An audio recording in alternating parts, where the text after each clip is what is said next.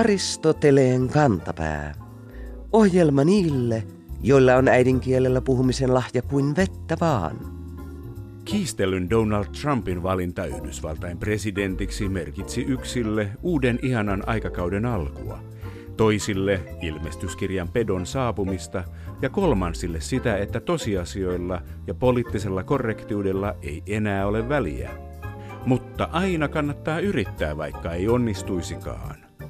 Kuulijamme Late kuuli maaliskuun alussa Yle Radio 1 Brysselin koneohjelmassa hyvän esimerkin niistä vaikeuksista, joihin törmäämme harjoitellessamme sukupuolineutraalia kielenkäyttöä. Late kirjoittaa, poliittisen korrektiuden vaatimus tuottaa joskus aika omituisia ilmaisuja.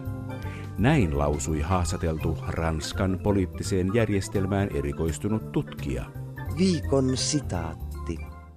Ranskassa sallittiin 2013 molemmille sukupuolille avioliitto. Laate kiertää veistä haavassa ja kysyy, mikä mahtoi olla tilanne Ranskassa ennen tätä suurta harppausta? Tietenkin tarkempaa olisi ollut puhua samaa sukupuolta olevien avioliitoista. Ranskassa, tuossa kaikenlaisen rakkauden kotimaassa, ovat kaikkien sukupuolten edustajat varmaankin saaneet aina mennä naimisiin. Ahdasmielisiä rajoituksia siitä, kenen kanssa kukin naimisiin menee, on varmaan sielläkin ollut, joten oikeistavaa riittää niin Gallian kukoilla kuin kanoillakin.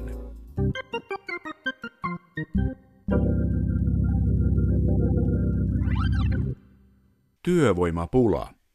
1800-luvun lopulla Helsinki oli kasvava kaupunki. Aleksis Kiven kuoleman tienoilla 1870-luvun alussa Helsingissä oli asukkaita noin 32 000, eli jotakuinkin saman verran kuin Kangasalla nykyään. Kolme vuosikymmentä myöhemmin helsinkiläisiä oli jo liki kolme kertaa sen verran, noin 93 000. Kansaa tuli vauhdilla teollistuvaan kaupunkiin työläisiksi. Eri murteet sekoittuivat, eri kielet sekoittuivat. Syntyi uusia yhteiskuntaluokkia, syntyi uutta kieltä. Samaan aikaan kun oppineet tehtailivat kieleemme satoja sanoja tieteen, taiteen ja kirjallisuuden tarpeisiin, Helsingin kaduilla niin sanottujen sakilaisten keskuudessa syntyi oma kielensä, jota alettiin pian nimittää stadin slangiksi. Koska kyseessä oli katujen kundien kieli, sillä oli pitkään halveksittu maine. Vasta reilusti toisen maailmansodan jälkeen slangia alettiin tutkia ja sillä ruvettiin kirjoittamaan vaikkapa runoja. Nykyään puheenparresta osataan erottaa jo vanha sekä uusi slangi, vaikka luonnollisesti se uudistuukin koko ajan, ja niin sanottu uusikin slangi on jo ikivanhaa. Slangiin sekoittuu koko ajan uusien kielten puhujien sanoja, kun kaupunki jatkaa kasvamistaan. Vanhaa slangia tutkimalla voi ehkä oppia jotain siitä, miten kielten sekamelskasta voi syntyä jotain ainutlaatuista ja ennenkuulumatonta. Jotain, josta ei voi kun olla ylpeä. Jotain, mikä tuntuu omalta, kuten vaikkapa sanat remontti, akkuna ja sapuska, vaikka ne kaikki ovat tulleet meille venäjän kielestä, enemmän tai vähemmän stadin slangin kautta. Otettiinko stadin slangin mukaan sanoja Ruotsista ja Venäjästä vai Suomesta ja Venäjästä? Millaista sanastoa stadin slangiin tuli eri kielistä? Stadin slangin guru, kingi ja bomtsika Heikki Paunonen kertoo.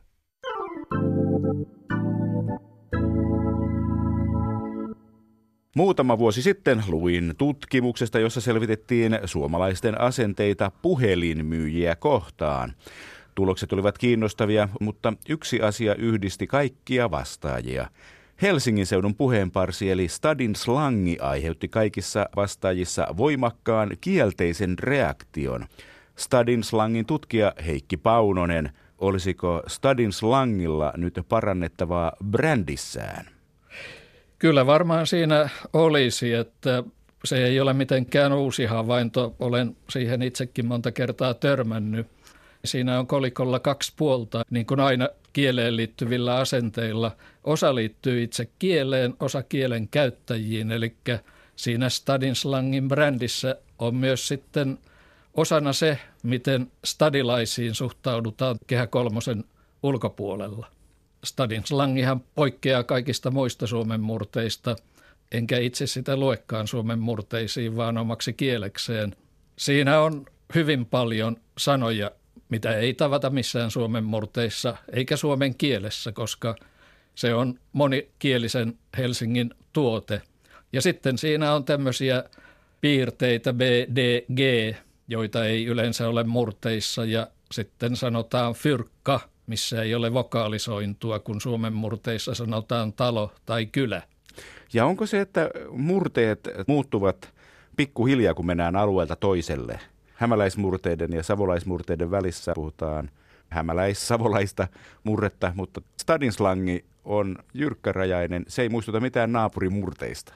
Ei, ei. Se on ihan oma kielensä tosiaan, jos ajatellaan, että siinä yhdistyy ruotsin kielen sanat, suomen kielen sanat ja sitten vielä vanhassa stadin slangissa venäläisiä sanoja.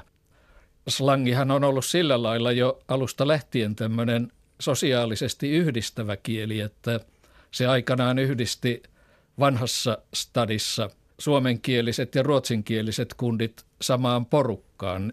Suomenkielisistä kodeista ja ruotsinkielisistä kodeista tulleet työläiskundit ymmärsivät toisiaan ja siinä stadinslangi oli se välittävä tekijä. Niin kuin sanottiin, että se oli jo yli sata vuotta sitten Sörkan ja Rööperin esperantoa. Hyvä ilmaus. Millainen oli silloin monikielinen ja kansainvälinen stadi, kun slangi syntyi? Nykyään voisi ajatella liioitellusti niin, että Helsingissä asuu paljon suomalaisia, jotka ovat duunareita.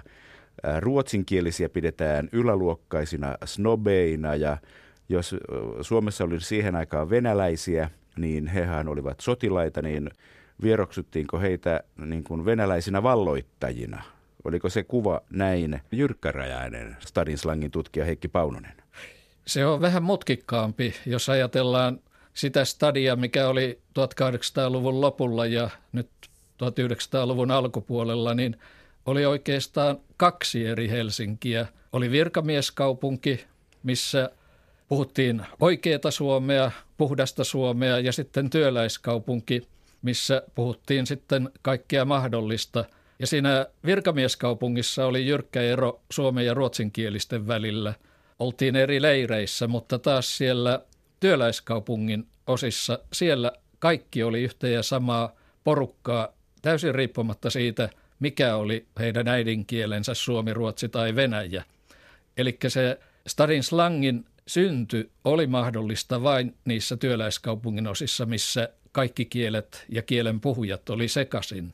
Ja myös se venäläisiin suhtautuminen vaihteli, että siellä virkamieskaupungin puolella venäläisiä alettiin vieroksua varsinkin sitten, kun tuli näitä venäläistämistoimia sortovuosia, mutta siellä työläiskaupungin puolella venäläiset kundit ja sotilaat ja muut oli samaa porukkaa.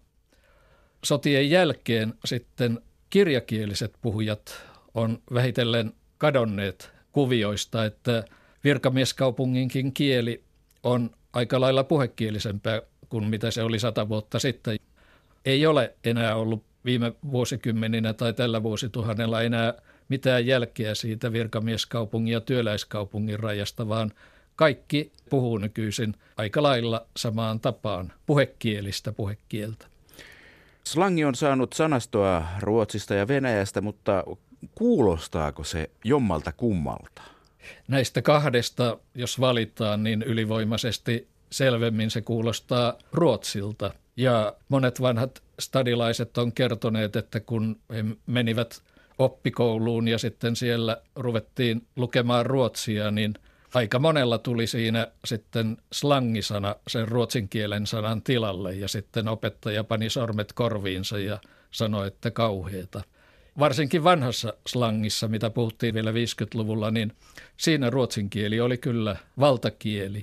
Suomen ja ruotsinkielisillä kundeilla oli myös kehyskieli. Se oli joko sitten suomea tai ruotsia, että ne saattoi sanoa, että Fridu oli redi kundi dorka ja ruotsinkieliset sanoivat, että Fridun var redi kunden dorka. Samoja sanoja, mutta sitten pari sanaa, jotka paljastaa sen puhujan äidinkielen. Helsinkihän on sijainnut vanhastaan ruotsinkielisellä Uudellamaalla. Niin, että onko tämä näkökulma, että stadin slangiin otettiin sanoja Ruotsista ja Venäjästä, onko se väärä? Otettiinko siihen sanoja Suomesta ja Venäjästä? Onko se lähtökohta ollut jonkinlainen ruotsin kieli, stadin slangin tutkija Heikki Paunonen? Kyllä se on ruotsinkieliseltä pohjalta syntynyt ja vanhaa stadin slangia, joka on syntynyt siinä viimeistään 1880-luvulla. Sitä on edeltänyt ruotsinkielisten työläiskundien slangi ja stadin slangi on kerrostunut siihen päälle ja vielä niissä kaksikielisissäkin porukoissa paljon otettiin ruotsin kielestä, mutta sitten alettiin ottaa mukaan myös suomen kielestä ja venäjästä. Koska venäläisen vaikutteen tulo alkoi? Vuonna 1809 Suomi liitettiin suuriruhtinaskuntana Venäjään, mutta sitä ennen oli jo vanha Suomi, eli Viipurilääni isovihan jälkeen 1721 liitetty Venäjään. Ja silloin Viipuriin tuli paljon venäläisiä kauppiaita ja muita. Sitten kun muu Suomi liitettiin Venäjään, niin sieltä Viipurista ja Haminasta tuli sitten venäläisiä kauppiaita ja oluen panijoita tai myyjiä – niin kuin Sinneburkoffit. Ja sitten heidän mukanaan näitä sanoja aika paljon näyttää tulleen ihan tosiaan vanhasta Viipurin puhekielestä. Ja yksi vanhimpia venäläisiä sanoja Helsingistä on prenikka, jonka Sagris Topelius on kirjannut jo 1832. Hän kertoo, että hän ensin osti prenikoita eli piparkakkuja – venäläiseltä myyjältä ja sitten seuraavana vuonna hän kertoi, että hän paistoi niitä itse. Prenikka ei siis ole kunniamerkki, vaan piparkakku. Prenikka on sekä että. Slangisanoille on tyypillistä, että niiden merkitykset muuttuu tai tulee lisää merkityksiä. Piparkakusta on lähdetty, mutta kun se on muistuttanut mitalia, niin kyllä se jo 1880-luvulla Väinö Tannerkin kertoi, että prenikka sanaa käytettiin myös kunniamerkistä. Se tulee Venäjän prjanik-sanasta, tämmöinen makea mesileipä. Mahtavaa. Minkä alan sanoja mistäkin kielestä on tullut? Ruotsista on tullut oikeastaan laidasta laitaa. Paljon sanoja, jotka liittyvät tiettyihin slangin suosikki aihepiireihin, vaikka tyttö ja poika ja tyhmä ja noin. Mutta venäläisten sanoissa näkyy se aika pitkälle keiltä niitä on saatu ja mihin ne on liittyneet. Että slangisanoissa, kun jotakin slangiin lainataan, siinä on yleensä sitten tietty motivaatio. Jos ajatellaan vaikka nyt venäläisiä lainasanoja safka ja shagga, jotka tarkoittavat ruokaa, niin ne liittyvät siihen, että venäläiset sotilaat tarjosivat kasarmeillaan stadin kundeille omaa ruokaansa. Kundeilla oli tapa, että he kävivät sotilaiden kasarmeilla ja muutenkin pitivät paljon yhteyttä.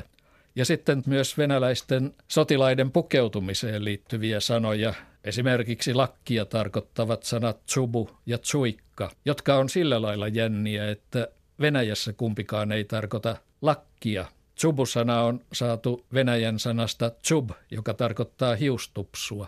Ja vanhat stadilaiset muuankin heistä muisteli, että niillä Donin kasakoilla niillä oli jännästi se tsubu vindissä ja sitten oli se tupsu otsalla. Eli kundit käsitti väärin, kun kasakat tarkoitti sitä hiustupsua, niin kundit tulkitsi sen lakiksi. Ja taas sitten tsuikka, joka myöhemmin on tunnettu varsinkin armeijan sotilaslangista, niin tsuikka tulee taas sitten Venäjän päällystakkia tarkoittavasta sanasta aika jännittävä merkityksen muutos. Se on aika jännä ja tämä tsuikka, se on ollut aikaisemmin jo Viipurissa käytössä. Etymologisen sanakirjan laatiminen, minkä te olette tehnyt Sloboa stadissa, niin se on varmaan jännittävää hommaa se sanojen kaiveleminen. On se sillä lailla, että sehän on samalla sitten retki venäläiseen Helsinkiin ja se oli minullekin iso yllätys, se Viipurista tulleiden sanojen suuri määrä. Se on ollut retki myös venäläiseen Suomeen yleisemminkin, että siinä näkee sen, ettei stadi sittenkään ole ollut mikään erillinen kielellinen saareke, vaikka slangia ei paljon muualla arvosteta, niin siihen on kuitenkin saatu sitten aineksia eri puolilta Suomea. Voiko ajatella, että sieltä löytyisi jotain savolaista vaikkapa? Suurin osa niistä on tästä Uudeltamaalta ja sitten Hämeestä, kun silloin Helsinki alkoi teollistua, niin tänne muutti paljon väkeä hämäläisalueilta, mutta sieltä Savon puolesta on kyllä sitten saatu pomo ja siitä sitten slangissa vielä edelleen bomptsika ja samoin porukka ja poppo. Että kyllä niitä on sieltäkin tullut. Yllättävää kyllä näyttäisi siltä, että esimerkiksi pimu-sana olisi näitä vanhoja pohjoiskarjalaisia sanoja sieltä Joensuun seudulta. Onko tässä nyt käynyt niin, että stadin slangi on levinnyt nuorison suussa sosiaalisen median ja rap-musiikin välityksellä kaikkialle Suomeen? Osittain on, osittain ei. Kun pojanpoikanikin kävivät armeijassa, niin molemmat sanoivat, että on paljon semmoisia slangisanoja, joita taas sitten muualta tulleet kundit ei ymmärtäneet, vaan aina kysy sitten heiltä. Ihan vaikka semmoinen sana kuin skruudaa ei taida olla paljon kehä kolmosen ulkopuolella tuttu. Ei, kyllä me käymme yhä syömässä ja lounaalla ja sapuskalla, joka taas on stadin vanhasta slangista. Ja sieltä Venäjästä. Venäjässä on kaksi sanaa, zaftrak, joka tarkoittaa aamiaista, mutta myös muutakin ruokaa, ja sitten zakuska, joka tarkoittaa viinaryyppyjen ohessa otettuja pieniä suupaloja. Mutta mitenkäs sitten tämän asian kanssa, että kun Helsinki on muuttanut yhä enemmän ihmisiä täältä landelta, niin onko käynyt niin, että juntit ovat pilanneet stadin slangin, että puhutaan sörkasta, dösästä ja hesasta, vaikka pitäisi puhua sörkästä, dösasta ja stadista, niin kuin aina silloin tällöin näkee jonkun ärähtävän. Mitä mieltä te olette stadinslangin tutkija Heikki Paunonen? No siinä on se, että stadinslangi on kaikille sen puhujille, syntyperäisille stadilaisille ja siellä sen lapsena ja nuorena omaksuneet. Se on heille hirvittävän tunnevaltainen kieli, koska siihen liittyy sitten ne omat lapsuusmuistot, nuoruusmuistot ja kaikki se maailma, mikä siihen kuuluu. Ja sen takia sitten jokainen on siitä omasta slangistaan paitsi ylpeä, niin myös aika monet siitä sitten tarkkoja. Ja kun stadin slangissa on hyvin paljon vaihtelua, niin kuin yli malkaan kielissä, joita ei ohjailla, niin silloin tulee kiistaa juuri siitä, mikä on oikeaa stadin slangia, mikä väärää. Ja nyt tämä sörkka, sörkkä on oikeastaan se ikuisuuskysymys. Siinä on tämä sama kuin vanhassa slangissa fyrkka, niin sitten oli myös niitä, jotka ei osanneet sanoa sitä fyrkkaa, vaan sano fyrkkä, joka sitten on jäänyt pois. Mutta samalla tavoin sitten, jotka ei osanneet sanoa sörkka, sanovat sörkkä jo reilusti yli sata vuotta sitten ja se sörkkä on säilynyt siinä rinnalla. Mutta oikeata ja väärää ei sillä lailla voi sanoa ja määritellä. Ei voi, ei voi, koska silloin pitäisi sitten sanoa, että kuka on oikeassa, kuka väärässä. Ja se on hirveän hedelmätön näkökulma, koska kaikkien syntyperäisten stadilaisten slangi on yhtä oikeeta. Aristoteleen kantapään yleisön osasto. Sauna on ollut suomalaisille tärkeä paikka kautta aikojen. Se näkyy sauna-aiheisissa idiomeissakin. Jos jokin on suosittua, se menee kuin kuumille kiville. Jos tunnelma kohoaa, voidaan heittää lisää löylyä. Pop-yhtyet soittavat lauteilla. Ja sitten on vielä verilöyly, joka ei liity suomalaisiin saunomisperinteisiin kuppauksineen, vaan lienee paikalliseen oloihimme mukautettu käännös Ruotsin Bloodbaadista. Kuulijamme Markku huomasi huhtikuussa Alibilehden kannessa otsikon, jossa viimeksi mainittua vertauskuvaa käytettiin outoja mielikuvia herättävällä tavalla. Näin se kuului. Saunailta päättyi verilöylyyn. Markku kommentoi. Karmivuudestaan huolimatta otsikko herättää mielikuvan tavallisuudesta poikkeavista saunomistavoista. Verenkäyttö löylynheitossa antaa tosiaan palttua perinteille. Aristoteleen kantapää ei suosittele veren heittämistä kiukaalle. Saunakaljan lorauttaminen löylyveden sekaan sen sijaan tuottaa saunaan mukavan maltaisen tuoksahduksen. Muistakaa, että saunassa vältetään kiihdyttäviä puheenaiheita, eikä lyödä saa kun löylyä kiukaalle, ja sitä saunakaveriakin saa mätkiä selkään vain vihdalla eli vastalla.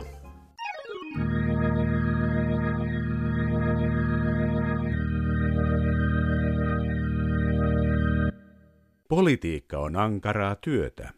Kansa seuraa poliitikkojen tekoja koko ajan. Kaikki vanhat sanonnat sanansa pitämisestä tai sen pettämisestä ovat käytössä ja palaute vaaleissa on armotonta. Iltalehden kolumnisti auttoi toukokuun alussa kansalaisia mielipiteen muodostuksessa kiistellyn hallintarekisterilain käsittelyn jälkeen seuraavalla otsikolla. Viikon fraasirikos. Persut myivät takkinsa, saivat pelkkiä toiveita. Ohjelmamme ystävät sosiaalisessa mediassa jäivät pohtimaan otsikon ilmausta. Juha kysyi, ihan elävästi kirjoitettua tekstiä, mutta mitä ihmettä otsikko tarkoittaa? Takin voi kääntää, sielunsa voi myydä, pärensä voi polttaa ja pelihousunsa repiä, mutta takin myyminen on minulle uusi kielikuva. Aristoteleen kantapään takin käännöstieteen kohudosentti on samaa mieltä. Takin myyminen on kielikuva, joka ei avaudu jutun lukijallekaan. Niinpä se on omiaan hämärtämään jo muutenkin hankalaa hallintarekisteriasiaa. Vaikeiden asioiden hämärtäminen ei kuulu journalistin ohjeiden mukaan toimittajan tehtäviin, joten määräämme kolumnistin päiväksi lähimmälle kirpputorille myymään takkeja. Niin oppii, kannattaako takkia kääntää vai myydä.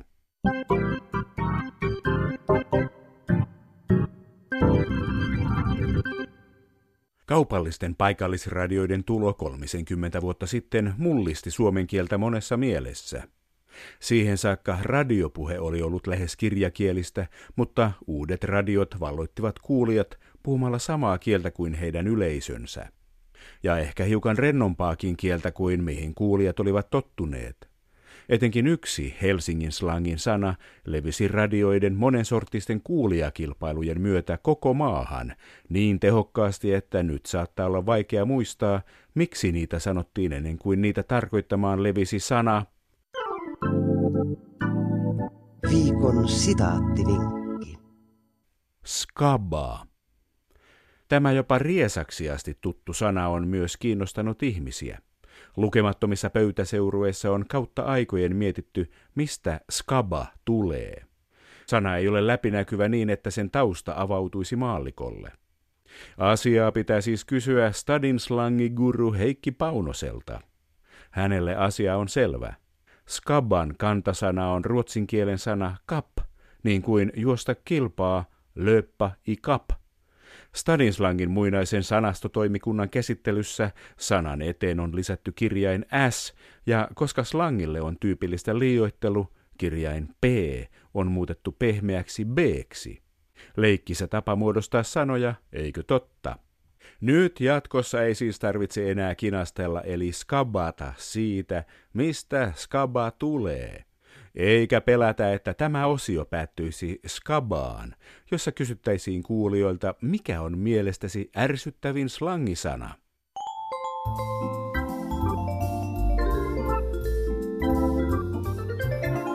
Kerro Aristoteleen kantapäälle, mikä särähtää kielikorvassasi.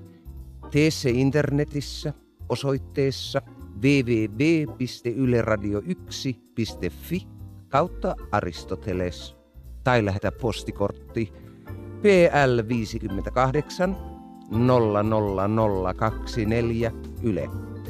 Aristoteleen kantapää selvittää, mistä kenkä puristaa.